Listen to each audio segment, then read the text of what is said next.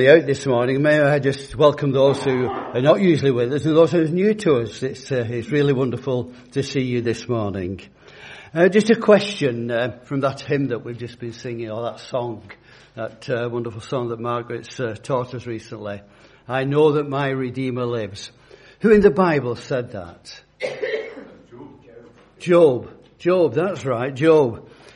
Now Job was a wealthy man, wasn't he?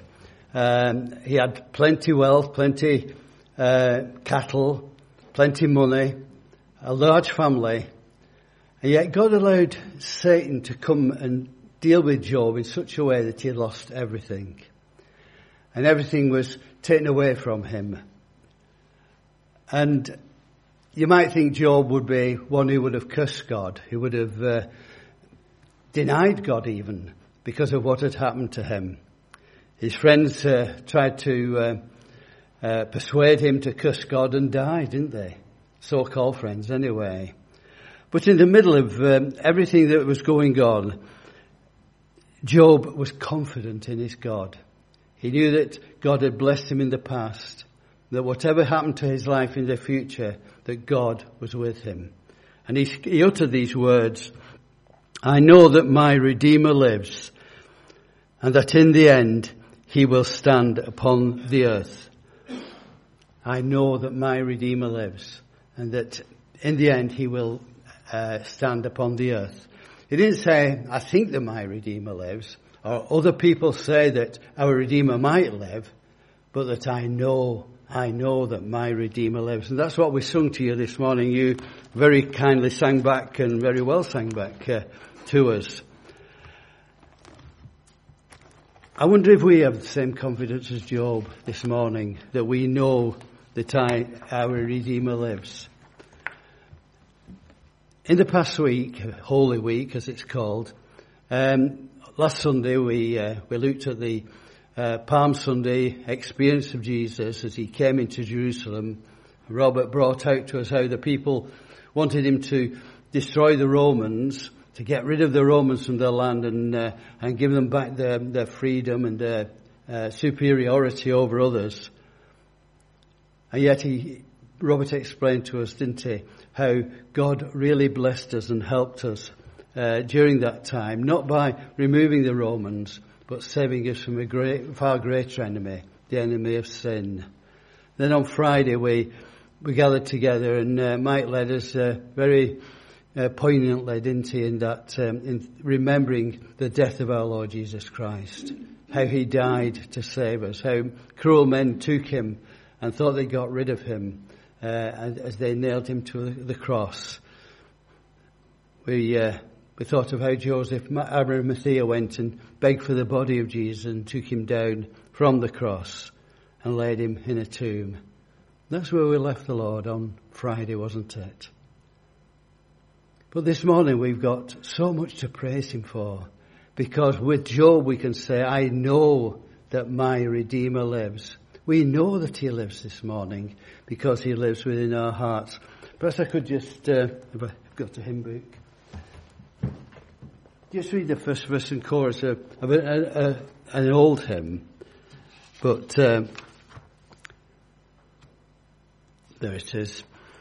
It says, I serve a risen Saviour. He's in the world today. I know that He is living, whatever men may say. I see His hand of mercy. I know His voice of cheer. And just the time I need Him, He's always near. And then this chorus that comes in. He lives, He lives. Christ Jesus lives today. He walks with me and talks with me along life's narrow way. He lives. He lives, salvation to impart. You ask me how I know He lives. He lives within my heart. And that's how we know that Jesus lives this morning, because it's very personal to us, isn't it? Those of us that know Him as our Lord and as our Saviour, it's very personal to us that Jesus has come into our lives. And not only did He die for us, as we thought about on Friday, but marvelously, he, God raised him again from the dead because death couldn't hold him. Death had no hold on him at all. Death had no victory over him. Jesus was alive. And we know this because he lives within our heart.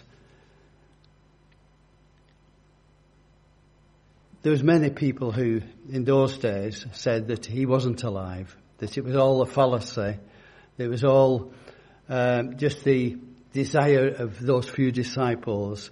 If we read, uh, if we read uh, in Matthew chapter 27, I think it is, even when he was dead, the chief priest said, went to Pilate and said, "Can we seal the tomb? Can we?" Um, just uh, make sure that nobody comes and takes his body away. And Pilate gave them permission to, to, to go and to uh, seal the tomb and to take uh, care that no one could steal his body. They put a guard on, a, a very strong guard on that tomb. I'll read to you from Matthew chapter 28, which uh, carries on that uh, story.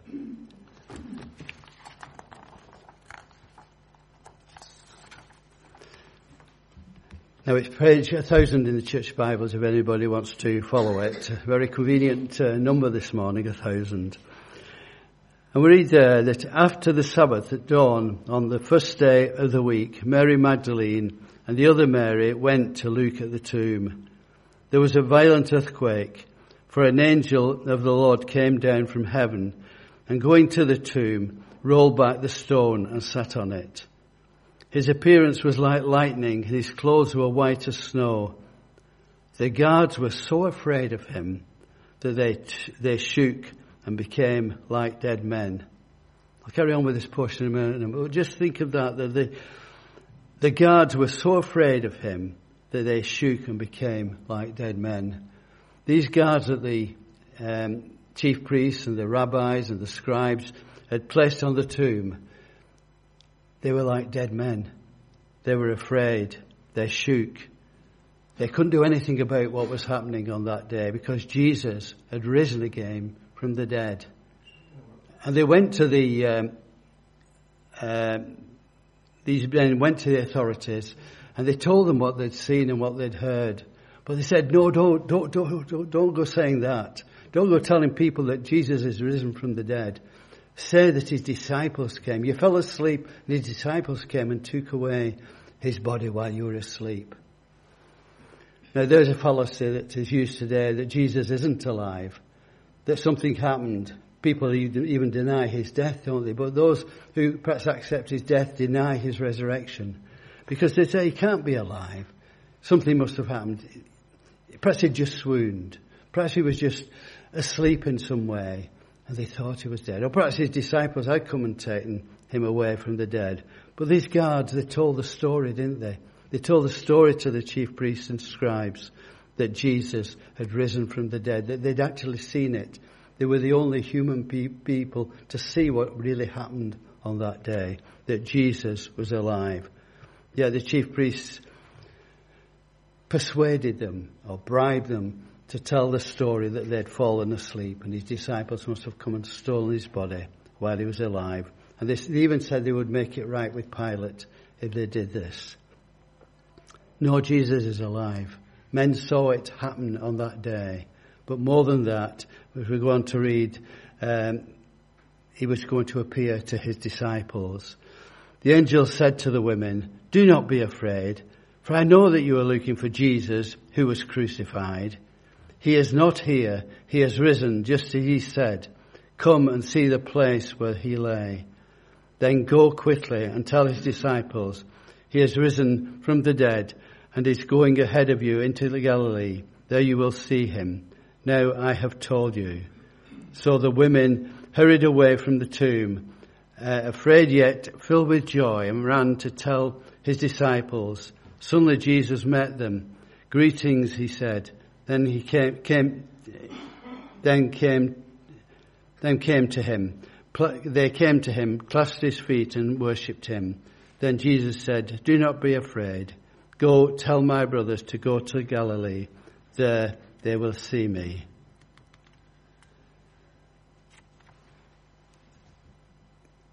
In this portion that we read this morning, uh, we, we read about the, the women who came to the tomb uh, to see Jesus' body and to treat it as they would with respect by laying the uh, the spices upon his body. But when they when they got there, there was nothing to be found, was there? Two things I'd like to leave with you this morning, two statements that we have in the scriptures from the uh, um, from these angels. First of all, they said, "Come and see the place where he lay. Come and see the place where he lay." They didn't say, "Come and see his body," because Jesus had risen. They'd already told them that he is not here. He has risen, just as he said. Then come and see the place where he lay. And that's the invitation to each one of us this morning, isn't it? To come and see the place where he lay, where Jesus was buried, where Jesus was uh, dead within the tomb, but from where he had risen again from the dead. Come and see the place where he lay. When we come to the tomb, we don't see the body of Jesus because he is risen. We see the place where he lay. Peter and John came uh, when the women had told them and, to the tomb and looked in the tomb. And that's what they saw. They saw the grave clothes, but they didn't find the body of Jesus because he had risen from the dead. And uh, we are invited this morning to come and see this place where he lay. We don't come to see the, the Lord himself.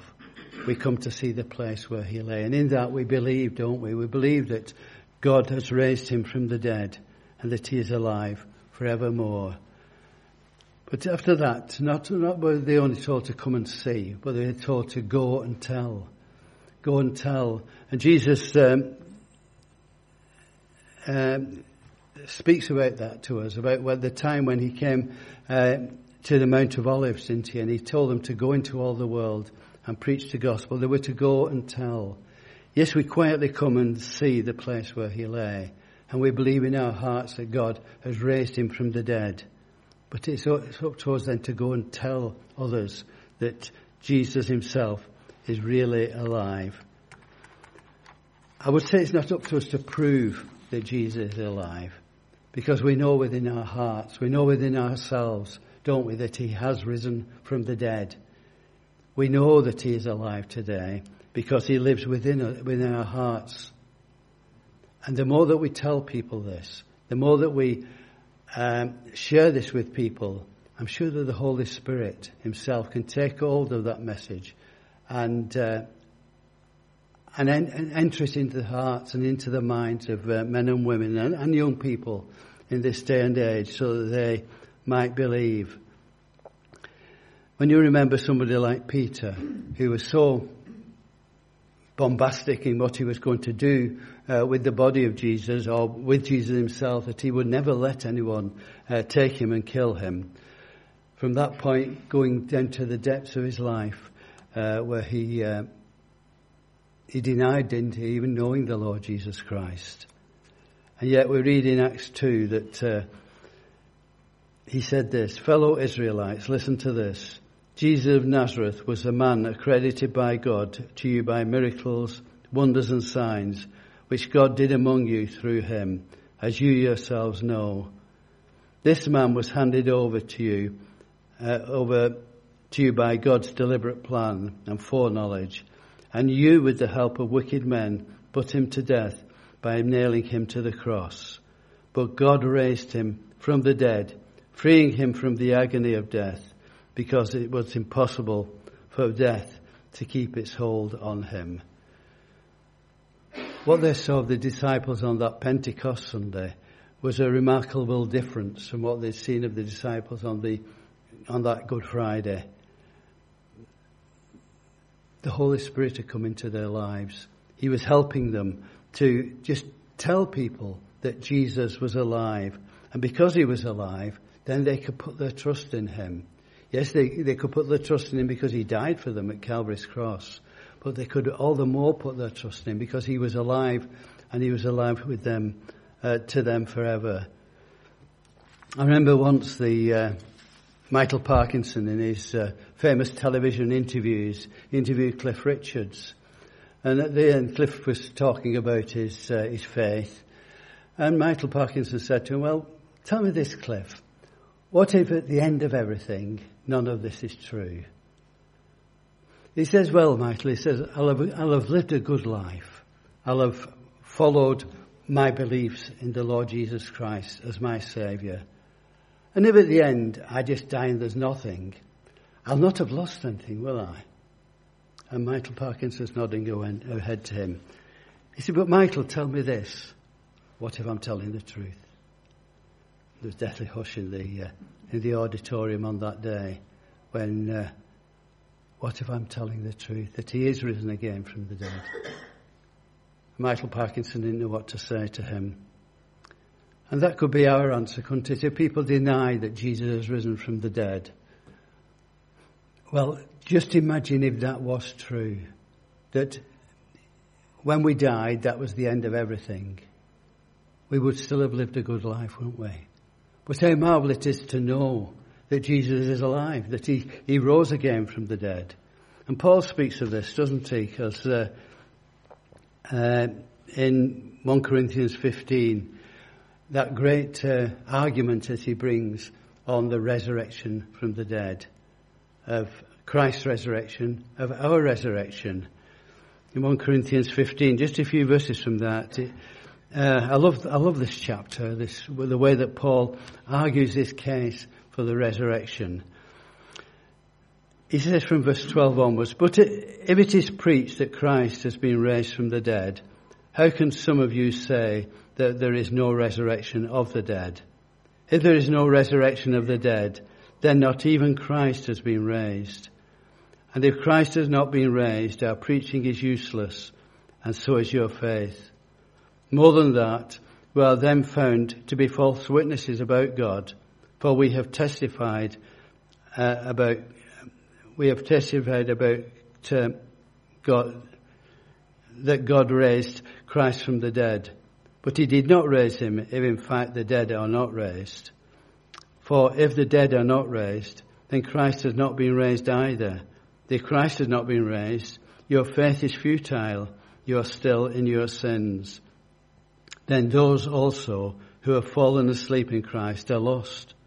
If only for this life we have hope in Christ, who of all people most be pitied. Or it says in the authorized, we of all people uh, uh, most miserable, uh, most unhappy because we're preaching something that isn't true. But then he goes on to say, he goes on to say this, but Christ has indeed been raised from the dead. Or he uses the argument that lots of people use for Christ not rising from the dead. But he says, if Christ isn't risen from the dead, then we're, we're really miserable this morning. We're really unhappy, aren't we? But Christ is risen from the dead. And we can shout hallelujah this morning. We can bring our praise to God this morning because Christ indeed has risen from the dead. So as you think of uh, these thoughts that I, brought with you this morning so, so faultingly, um, because I'm, I'm finding it difficult this morning, but I've no doubt about this, that my Jesus, who died for me at Calvary's cross, is risen from the dead. And because he's risen from the dead, as the scripture tells us quite clearly, because he's risen from the dead, then my sins that were so many, and that he dealt with at Calvary's cross, that he, he, uh, he died for my, my sins at Calvary's cross, because he's risen from the dead. Now he can take my sins away he can forgive me for my sins. He can make me acceptable to my God in heaven, to my Heavenly Father once again. And this is all because He died for us. But He rose again from the dead. Let's just sing our closing hymn, uh, which is Thine be the glory, risen, conquering Son, endless is the victory, Thou, O death, has won.